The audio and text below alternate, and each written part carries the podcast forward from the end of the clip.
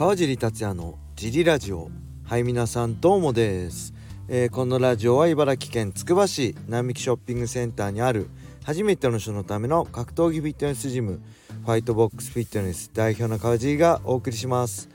はいというわけでよろしくお願いします。えー、昨日は何かあったかな？寒かったですね。あジムのね女性会員さんがいるんですけどもう今年で3年目ですかね。なんと、えー、昨日12月8日金曜日で2023年100回ジムに来たそうです。1年目もからずっと毎回測ってて1年目90何回、えー、2年目も90何回で3年目にしてやっと100回今日100回目なんですって言ってくれて僕も嬉しかったです。おめでとうございます。えー、引き続きね今年いっぱいそして来年に向けてもよろしくお願いします。はい。あとはあ今週末ねえー、USC 日曜日。我らが平達郎選手が出ますよ。皆さん。えー、っといつもだったらまあナンバーシリーズじゃないんでいつもだったらえー、USC ファイトパスで解説してる水垣さんか上野さんのどちらかを UNEXT でもやるんですけど今回はねあの UNEXT 独自にやるそうですね。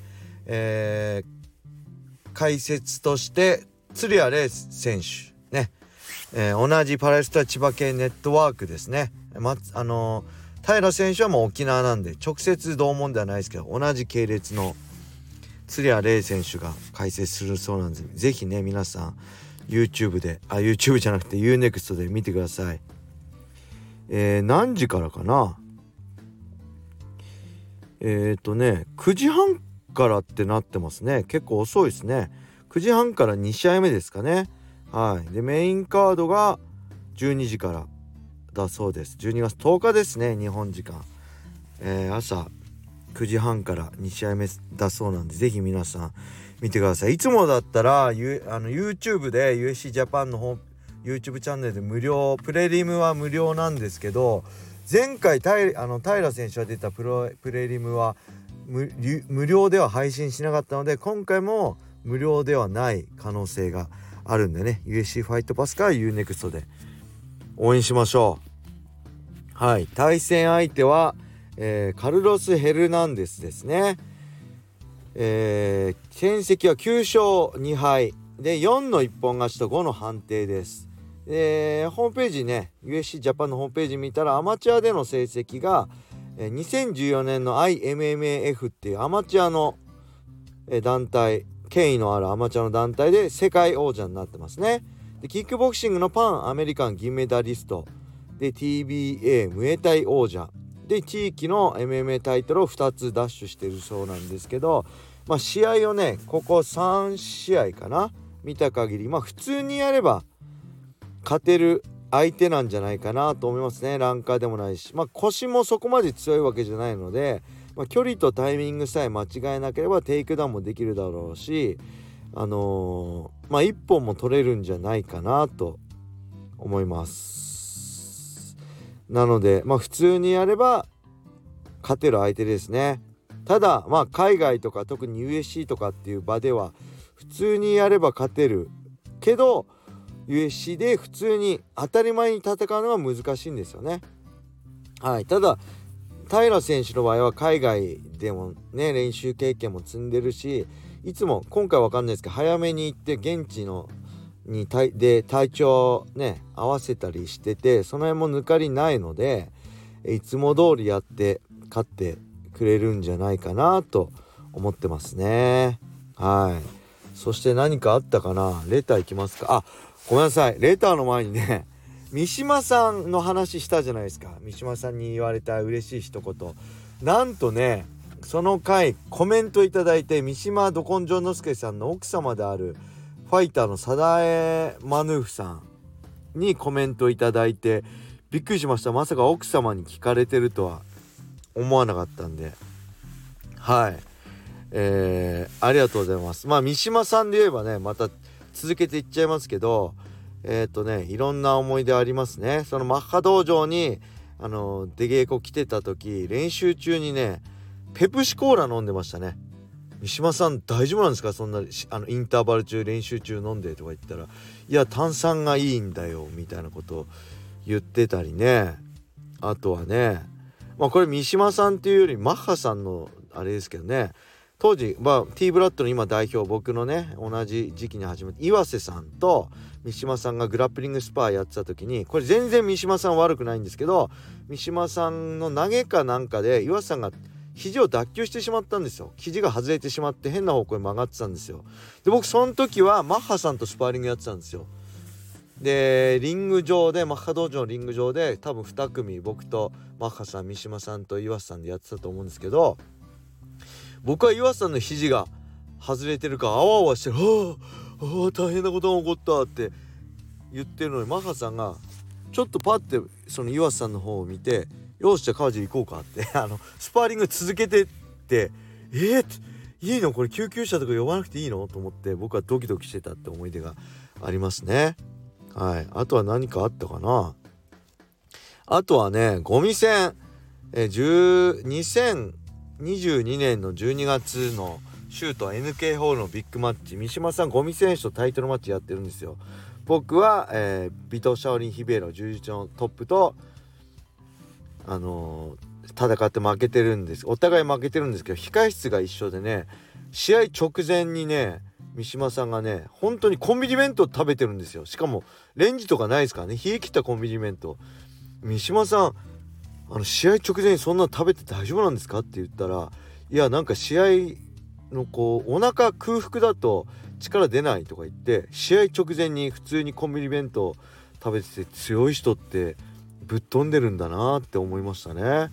はい。まあそんな話しつつまあねそんな話ばっかりしちゃうとあれいいところっていうか僕はねマッハさんもそうですけど三島さんのテクニックもめちゃくちゃパクってるっていうか勉強させてもらってますね。特に三島マーシオ・フェイトーザっていうねいわゆる、えー、マーシオ・フェイトーザ柔術のすごい強い選手がいたんですよ。えー、っとね今調べました、えー、マーシオ・フェイトーザレオナルド・サントスレオナルド・ビレビエイラビトー・シャオリン・ヒベイロ。でこのよレーヴィ級四天王って言われてた。当時世界のトップ。この人は MMA にでたあのー、シュートにね上がって三島さんと戦ってるんですけどそのえっ、ー、とねドローだったのかな？2000年8月ですね。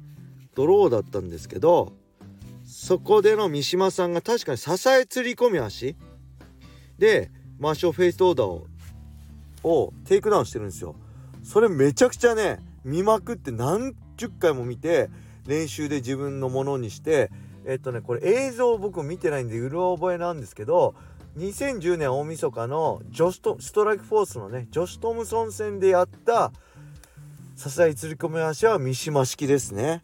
あとは三島さんといえばやっぱフックガード潰して肩を足をまたいでパスするしてハーフ取るっていう動きあるんですけどこれもねマーショー・フェイトーザ戦でやってたのを何十回も見て自分のものにしましたね。だから僕のグラップリングテクニックはマッハさんと三島さんのテクニックをすごい参考にしてそのシュート時代作られたものですね。はい。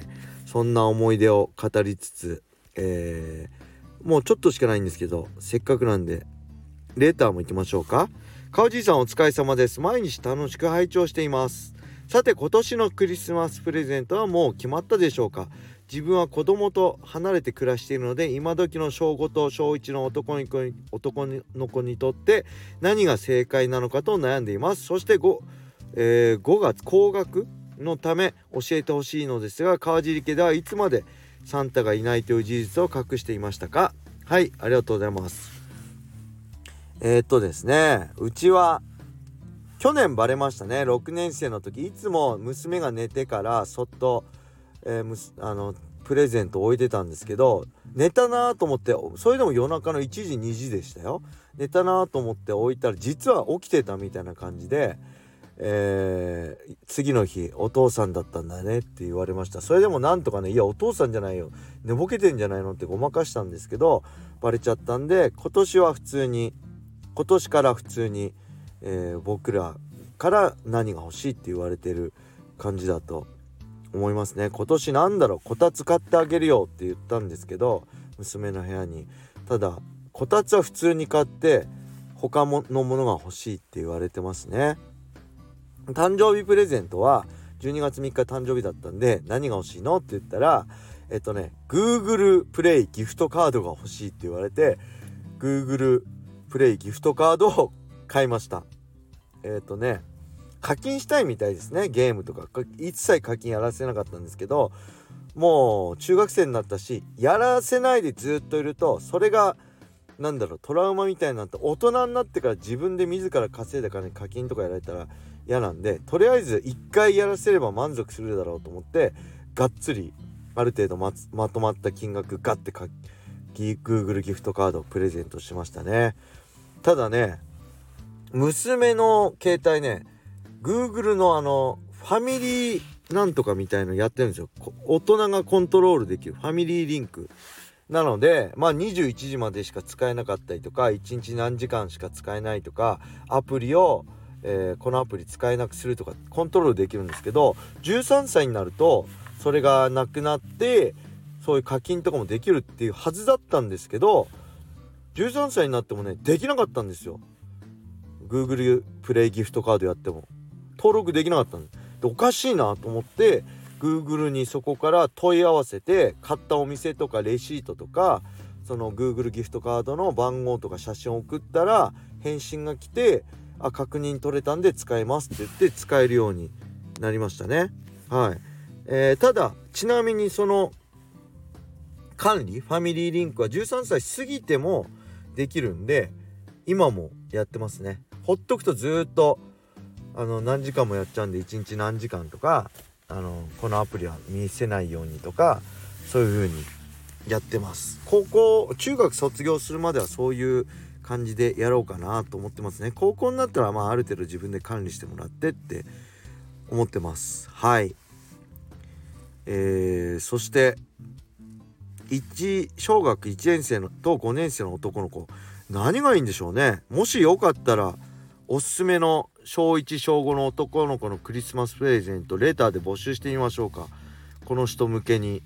こういうのいいんじゃないっていうのあったらよろしくお願いします。あんまねわからないですね僕は。はい。だからねクリスマスプレゼントとかねそんないいもの買ってなかったですね。あの誕生日と同じ月なんで両方がっつり買うのは大変なんで。はい。まああれですね。そういう子いますよね。12月生まれの子は。結構みんなそうだと思うんで。はい。そんな感じで、えー、終わりにしたいと思います。レターも引き続きもうあと1個しかないんでね。レターもお待ちしております。はい。それでは皆様良い一日を。またね